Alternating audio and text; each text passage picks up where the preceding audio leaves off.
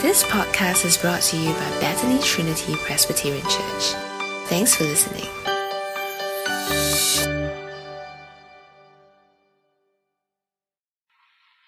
Okay, today's uh, scripture passage is taken from Matthew chapter 28, verse 16 to 20, and 1 Timothy chapter 2, verse 1 to 7. Uh, I'll give us a moment to grab our Bibles or e Bibles, and you can follow the passage on the screen as well.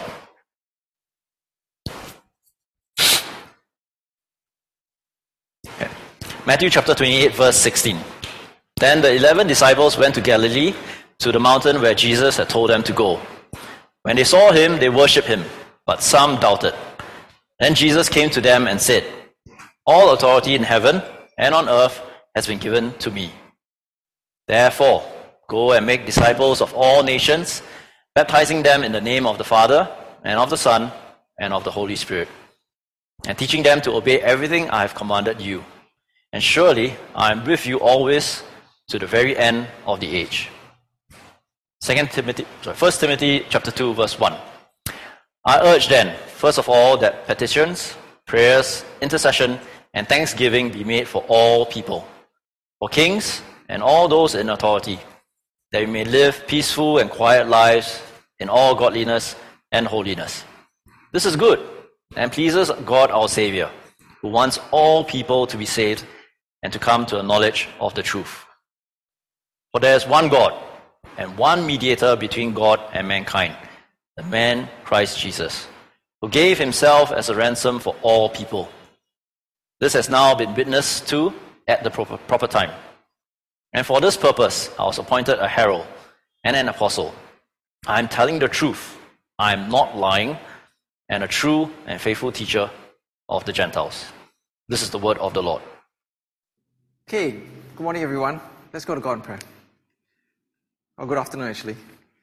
Okay, dear Father, as we come before you today, we really want to pray that you help us to focus on your word, to have a heart that is your heart, to want to see the world saved. And We pray for all these things in the name of Jesus Christ. Amen. So last week, I recommended a series of talks by my previous principal, Peter Jensen, on the topic of dying well. So on talk three, uh, when I was listening, he gave a really powerful uh, story which uh, affected him he shared about how he'd been trying to share the good news of Jesus Christ with a, a dear friend of his, uh, but this friend had been quite resistant for many years. And this friend was now dying. She was very angry, she was very bitter.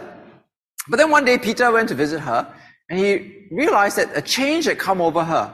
She was now different. Her demeanor was different. So he asked her, What's going on? You know, what's happened? And then the lady said to him, I've decided to believe in Jesus. That's wonderful, Peter said. What made you change your mind?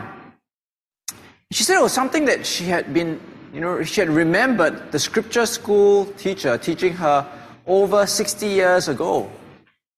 Now, isn't that wonderful?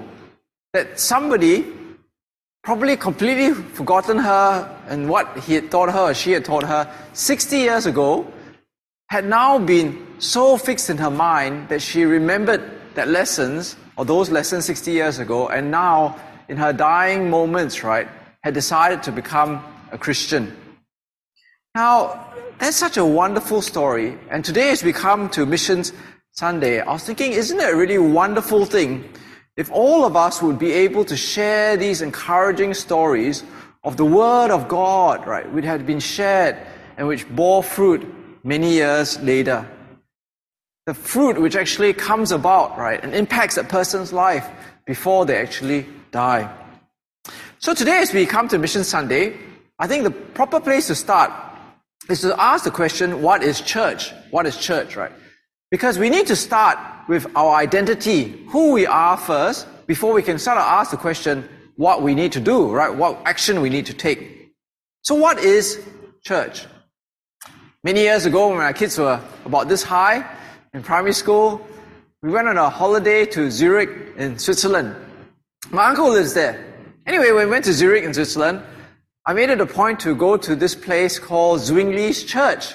Now, you all may not know who Zwingli is, but Zwingli was like one of the great reformers in the Protestant Reformation. Obviously, he's not as famous as people like John Calvin or Martin Luther, but he's still a significant person. Anyway, significant enough for me to decide to go and find his church and to visit it when I was in Zurich. So we went to the church in Zurich, and this is what it looks like the outside. You can see there's a, there's a statue of Ulrich Zwingli at the front there. But when I went there, we realized, I think my wife and my kids, probably too young to remember, that actually it wasn't really a living church anymore. We went to the church, there were just a handful of chairs inside. Didn't seem to be not any any bulletins or anything. It just seemed like a tourist site. And indeed, when we went there, there was just like a handful of people there, right? Hardly anybody there at all. So what is church? What is church? Right? Last week, Rohintan was preaching from Acts chapter 20. And in verse 28, it tells us the definition of what church is from God's perspective, right? So Paul says to the Ephesian elders, keep watch over yourselves and all the flock of which the Holy Spirit has made you overseers. Be shepherds of the church of God, which he bought with his own blood. So the first thing we learn when we ask this question, what is church? Is that the church is actually Jesus' church. The church of God bought, purchased by the blood of Jesus Christ. And so when we went that day to look in Zurich for Zwingli's church, actually it's not really Zwingli's church, right? It was actually the church of God bought by the blood of Jesus, which Zwingli just happened to pastor 700 years ago. The Bible also tells us in Ephesians chapter 2, consequently, you are no longer foreigners and strangers, but fellow citizens with God's people and also members of his household, built on the foundation of the apostles and the prophets, with Christ Jesus himself as the chief cornerstone. In him, in Jesus, the whole building is joined together and rises to become a holy temple in the Lord. And in him, in Jesus, you two are being built together to become a dwelling in which God lives by his Spirit. So, what is church? Well, church is the church of God, Jesus' church bought by the blood of Jesus, but it's also made up of people who are united in Christ, right? That's the picture before. United in Christ with Jesus as the chief cornerstone, built up to become a temple of God where God dwells through His Holy Spirit, with His Holy Spirit. And so, therefore, when I went to Zwingli's church, I got it wrong on two counts, right? It wasn't really Zwingli's church, it was Jesus' church, right? Bought by the blood of Jesus. And it wasn't really a church building, but really, I was looking for a people, a people who were in Christ, united in Christ, and where God dwelt with His Spirit. Now, that's really important for all of us to remember. Because as we come here as an assembly of people, as a gathering, we are not our own, right? BTPC does not belong to us. We don't set the agenda. We don't set the mission. We don't set the direction of the church. But instead, God sets the direction of the church. It's Jesus' church. It's the mission of Jesus which we are here to fulfill. So what then is the mission of the church? What does Jesus want from his church? Well, if we come to the reading for today, Matthew chapter 28, it says, Then the eleven disciples went to Galilee to the mountain where Jesus had told them to go. When they saw him, they worshipped him, but some doubted. Then Jesus came to them and said, All authority in heaven and earth has been given to me. Therefore, go and make disciples of all nations, baptizing them in the name of the Father, the Son, of the Holy Spirit, and teaching them to obey everything I've commanded you. And surely I'm with you always to the very end of the age. So what we see here is the 11 disciples, after the death and resurrection of Jesus, they went up to the mountain. And physically, they saw the risen Jesus. And what happened? They worshipped him. This word worship is a very important word. If you're a Jew, you only wish, worship God, right? You cannot worship humans, cannot worship angels, cannot worship prophets. Only God is worthy of being worshipped. And so the, uh, some of the uh, disciples, they recognized Jesus for who he was and they worshipped him. And it's the same word that is used for when the women met Jesus when he, the tomb, right? When they, when they saw him outside the tomb. So Matthew chapter 28 and a few verses earlier. Suddenly Jesus met them, the women. Greetings, he said, and they came to him and clasped his feet and worshipped him. Okay? So the right response to the risen Jesus is to recognize him as God and to worship him.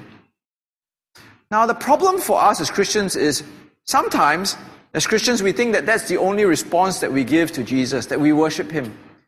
And we make the mistake of thinking that our worship is only coming to church on a Sunday for a couple of hours on a Sunday, and that's worship. So, for some Christians, we make a very big deal about coming to church 52 Sundays of the year. We want to get a 100% attendance record, and we're happy, right? But the response to Jesus is not just worship for those few hours on a Sunday morning, afternoon. But worship is the whole of life, right? 24 hours a day, seven days a week. But Jesus goes on to say in Matthew 28, right, a very direct instruction, and this is the core, the key commandment, the key imperative of this whole section, right? Therefore, go and make disciples of all nations. Go and make disciples is the command of this section. And so, some people may say when they read this passage, oh, you know, Jesus is only speaking to the 11 disciples. Right? He's only speaking to those apostles. But remember when we were doing the how to read the Bible faithfully section, right? We asked the question, who are the original audience? Right? What is the original audience? The original audience of the book of Matthew were the Jews who were Christians 60 AD onwards, 30 years after the death and resurrection of Jesus. So when Matthew collected his material and wrote to these early Jewish Christians, what was he trying to do? What was the purpose? He was trying to show these Jewish Christians how to live as disciples of Jesus, the fulfillment that Jesus brings of the promises of the Old Testament. And that's why Jesus wants to make the point, or Matthew wants to make the point through the words of Jesus, therefore go and make disciples of all nations. And this applies to all Christians, not just the 11 disciples or the 11 apostles, but all of us sitting here today, part of the church of God, bought by the blood of Jesus, are also given this command to go and make disciples of all nations. And so many years ago, when I was studying in Australia, I knew of this uh, overseas student who went to this very, very old Baptist church. And he told me a very interesting story about this old Baptist church. Apparently, when they first went to this old Baptist church, it was just made up with a handful of white Anglo people, like 10 or 20 people in this very old Anglo, uh, sorry, cannot call it the old Anglo, the old Baptist church, right? It was just made up of these old Anglo white people. And they've been there living in this neighborhood for decades, you know. But then they saw all these overseas students coming to the neighborhood moving in, renting, studying. And they said to themselves, this church doesn't belong to us, right? God has given us this commission to make disciples of all nations. And so what they did was they very deliberately, very consciously wanted to open up the church and invite all these overseas students to become Christians. They, they hired an ethnic pastor to go out and evangelize these overseas students. And then today, 90% of this old Baptist church is now ethnic. Now, it could easily have been that these old Anglo white people said, oh, you know, this church belongs to us, you know, we've been here for decades. This is like our neighborhood, right? But then they recognized that this church wasn't their church, but Jesus' church. And the mission of the church was to go out and to bring the nations to, go, to, to God and save, right, the nations. And because of that, they put aside their natural, selfish, perhaps instincts, or their own local, regional desires to want to remain together and bring all these weird and wonderful overseas students to come to their church. Now, that must be the same thing for us, right? Because we also are like that. As a church, we do not belong to ourselves, we are bought by the blood of Jesus. We are united in Christ, and God dwells in us through His Spirit. And God tells us that our mission, the agenda of our church, the purpose of our church must be to go and make disciples of all nations. Now, what does that look like in practice? How is it illustrated in the Bible to go and make disciples of all nations? Well, the first thing we see is to share, right? To speak the word boldly, preach the word wherever we go. We can see in the early church in the book of Acts, right? So Acts is part two of the book of Luke that we've been studying. In the book of Acts, we see that's what the early church did. So here in Acts chapter 4, right, uh, we see uh, the church and they're praying to God, they're talking, right? So indeed, Herod and Pontius Pilate met together with the Gentiles and the people of Israel in the city to conspire against your holy servant Jesus, whom you anointed. They did what your power and will had before had decided beforehand should happen. Now, Lord, consider their threats and enable your servants to speak your word with great boldness. Stretch out your hand to heal and perform signs and wonders through the name of your holy servant Jesus. And after they prayed, the place where they were meeting was shaken, and they were all filled with the Holy Spirit and spoke the word of God boldly. Again, in Acts chapter 8, on that day, a great persecution broke out against the church in Jerusalem, and all except the apostles were scattered throughout Judea and Samaria. Godly men buried Stephen and mourned deeply for him. But Saul began to destroy the church. Going from house to house, he dragged off both men and women and put them in prison. And in verse 4, those who had been scattered preached the word wherever they went. See, what's the, the mission of the church look like in practice? In order for people to make disciples of all nations, you need to open your mouth and speak the word of God boldly into the world. Now, this is very different and very difficult in the world that we live in. Because we live in a world that increasingly is becoming very secular. And where increasingly your religion is supposed to be a very private matter. So I speak to you guys, especially the young people. The world will want you to keep your religion privatized. Privatize Christianity, privatize faith. So I remember speaking to a young person, not much older than you guys, a few years ago, and as a Christian, had gone overseas to work. And so I asked this lady, how do you share your faith as a Christian in your workplace? And this lady said to me, Oh, I don't want to talk about religion at work. But that's exactly what the privatization of faith is, right? You keep your faith private. It's just between you and God.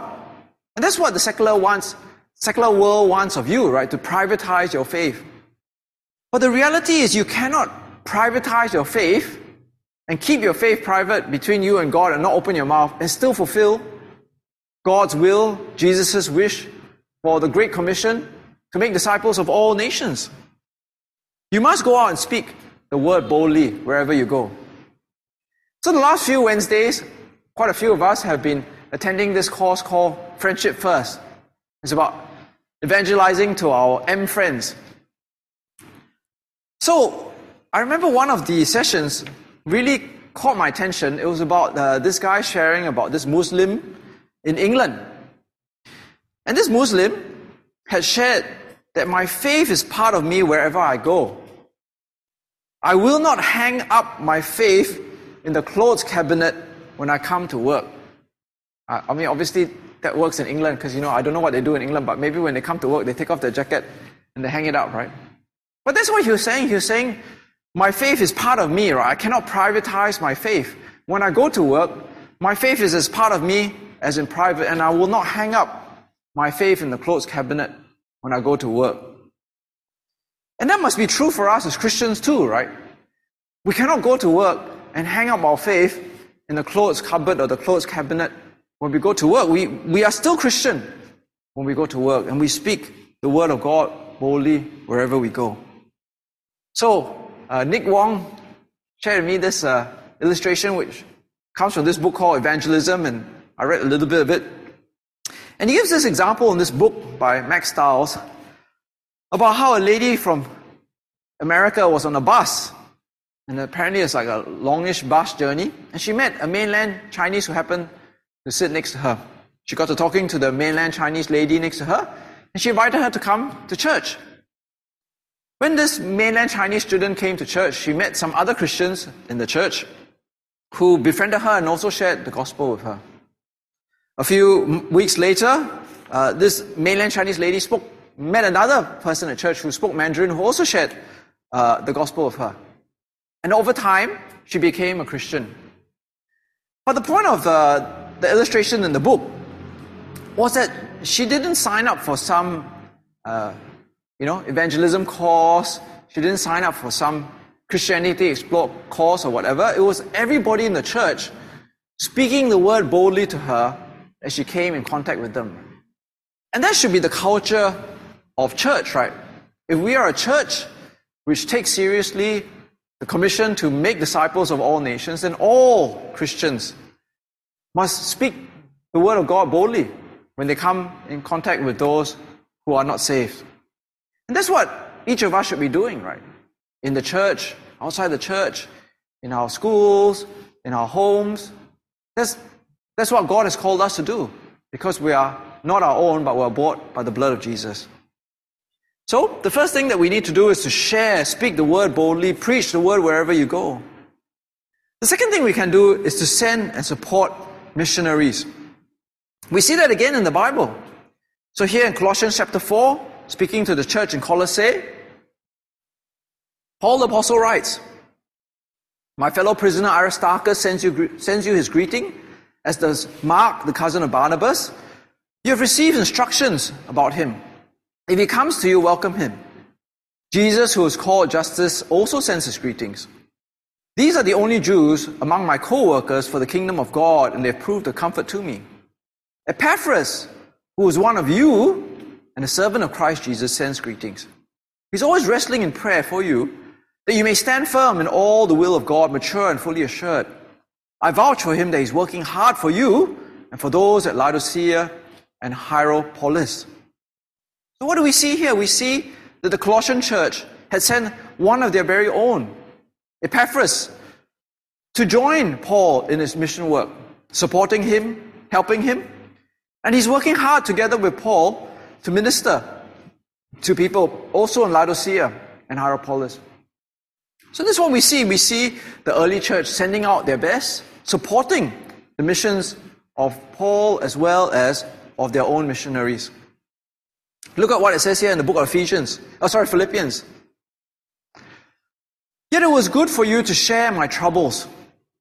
Moreover, as you Philippians know, in the early days of your acquaintance with the gospel, when I set out from Macedonia, not one church shared with me in the matter of giving and receiving except you only.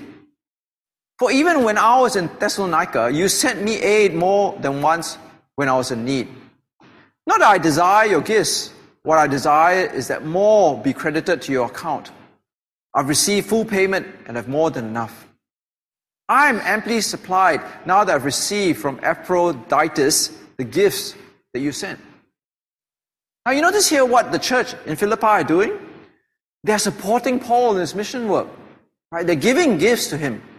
They're sending Epaphroditus to bring gifts and maybe even for Epaphroditus to be working together with him. So, how do we make disciples of all nations? We support missionaries. We send out the very best of us to go out to minister to those abroad. And this is why it's quite sad sometimes when I hear of very large and established churches, and sometimes I go and visit and you can sort of look at their notice boards and everything, and sometimes you see they don't have even a single missionary from the whole church that they've sent out. You look at their budget, and they're not spending anything on missions. All the money and resources are just spent in an inward, self focused way, right? But that's not what we're supposed to do as the church of Christ, right? We're supposed to send out our best to support missions work. And so, I always recommend you to uh, buy this book if you don't have it, Operation World, where you pray for all the different countries in the world. I, I find it Every time I pray through them, I, I find myself very refreshed as well. But often you read of nations who in the past were mission sending nations. And one of the prayer points might be pray for this country, right? Because, you know, over the last decades, the number of missions, missionaries that have been sent out from this country has declined. Often when you read of those countries, hand in hand with those sort of prayer points, you also read about the decline of the church in those countries. And I think that's very true, isn't it? Because a church which doesn't take seriously the sending and supporting of missionaries is a church which doesn't take very seriously the Great Commission. And the church that doesn't take very seriously the Great Commission is a church that doesn't take God's word very seriously. And a church that doesn't take God's word very seriously is a weak and feeble church. And that's why we, as a church, should be 100% behind supporting people who are going out to do mission work, and 100% behind supporting the, the finances behind mission work. Because that's what God has called us to do. Now, last, what we can also do is, apart from sharing and sending and supporting missionaries, we can also be praying, praying for everyone. Now, today we looked at 1 Timothy chapter 2, and it says, I urge then, first of all, that prayer, petitions, prayers, intercession, and thanksgiving be made for all people. For kings and all those in authority, that we may live peaceful and quiet lives in all godliness and holiness. This is good and pleases God our Savior, who wants all people to be saved and to come to a knowledge of the truth. For there is one God and one mediator between God and mankind, the man, Christ Jesus, who gave himself as a ransom for all people. This has now been witnessed to at the proper time. Now it begins by saying, I urge then first of all that petitions and prayers and intercessions and thanksgiving be made for all people. The phrase, first of all, is not first thing you do, right? It's first in importance, first in priority. So praying, petitions, intercession, thanksgivings are priority actions for Christians. And first of all, first in importance is to pray for all people. In verse 2, it talks about praying for kings and all those in authority that we may live quiet lives in all godliness and holiness. But if you look at the context of verse 1 to verse 5, it's not that we may live quiet and godly lives and peaceful lives so that we may just be lazy and have nice meals and go to the beach. But we may live these lives so that all people may be saved and come to a knowledge of the truth and know Jesus Christ who died as a ransom for all people. So our petitions and prayers, intercessions and thanksgiving are for all people with the intent of salvation with the intent that they may know Jesus as their Savior. Now, this is so important for us because as I reflect on my prayer life, and, and that's why I read the Operation World, right, and, and, and encourage you all to, so much of our prayer is just within the four walls of our own household, right? We pray for ourselves, we pray for our friends, and maybe occasionally, you know, slightly further afield. But here it says that first of all, first in importance, first in priority, let's pray for all people. Do we pray for people in Malaysia, in Indonesia, in Thailand, in China, in India, in Pakistan, in Bangladesh, in the Middle East? Do we pray for all those people? Because that's what we're meant to do, isn't it? All of these people need Jesus Christ because there's only one God and one mediator between God and mankind, the man Christ Jesus. And do we pray like for evangelism opportunities within ourselves? Like when we go to our Bible studies, do we say, Can you pray for so and so? I really like to have evangelism opportunities to share the gospel with this person. You see, the focus of our prayers, according to Paul in 1 Timothy, is first of all, right? Petitions, prayers, intercessions, thanksgiving for all people, right? For God wants all people to be saved. So, in conclusion, what did we learn today? We learned what is church, right? Church is not our own gathering, our own assembly. It is Jesus' church, God's church, bought by the blood of Jesus. It's made of people united in Christ, where God indwells with His Spirit. What is the mission of the church? Is to go and make disciples of all nations. How do we do it? We see in the Bible the sharing of God's word boldly, preaching of the word wherever people go, the sending and supporting of missionaries, and the praying for everyone. So I began the, the sermon, the introduction of uh, my, my former principal, Peter Jensen, you know, talking about this lady who 60 years later, can you imagine 60 years later, remembered what her scripture class teacher had shared with her and so was saved before she died. And I think it's so heartwarming, right? But in a sense, it's also very rare, right? But it should be very common because that's what God calls all of us to. You know, we have so many opportunities to share, to support, and to pray. So, like tonight, we have the Dorm Workers Ministry. There's a National Day celebration. And, uh, you know, we're going to be going there sharing, talking, eating with the dorm workers. The opportunity is there for us to befriend them and to share the good news with them one day. I remember there was this guy, Eric, who leads the ministry, talking about how he befriended this Bangladeshi worker who became a Christian and now is back in Bangladesh, sharing the good news in Bangladesh itself. We have the SALT ministry, where in our church we share with the domestic helpers from Indonesia, Philippines, and Myanmar, and there are ladies who are coming to Christ in the SALT ministry. We have Ang Liang with the Batam orphanages and the schools, and we're going back in November. Wouldn't it be good if we get involved, we pray, we support, we share? That maybe 60 years from now, somebody in Batam or Bangladesh or Myanmar remembers, hey, you know, there was that Singaporean person from BTPC who shared the good news with me, and I remember what they said, and because of what they said, they're saved in Christ Jesus. Wouldn't that, that be a wonderful story for all of us, right? We may never remember, we may never know whether that came true or not, but God can work through it. So, I hope for all of us that we would really take seriously what God has said to us today, and we would take seriously the desire to go and make disciples of all nations. Okay, let's bow our heads in prayer.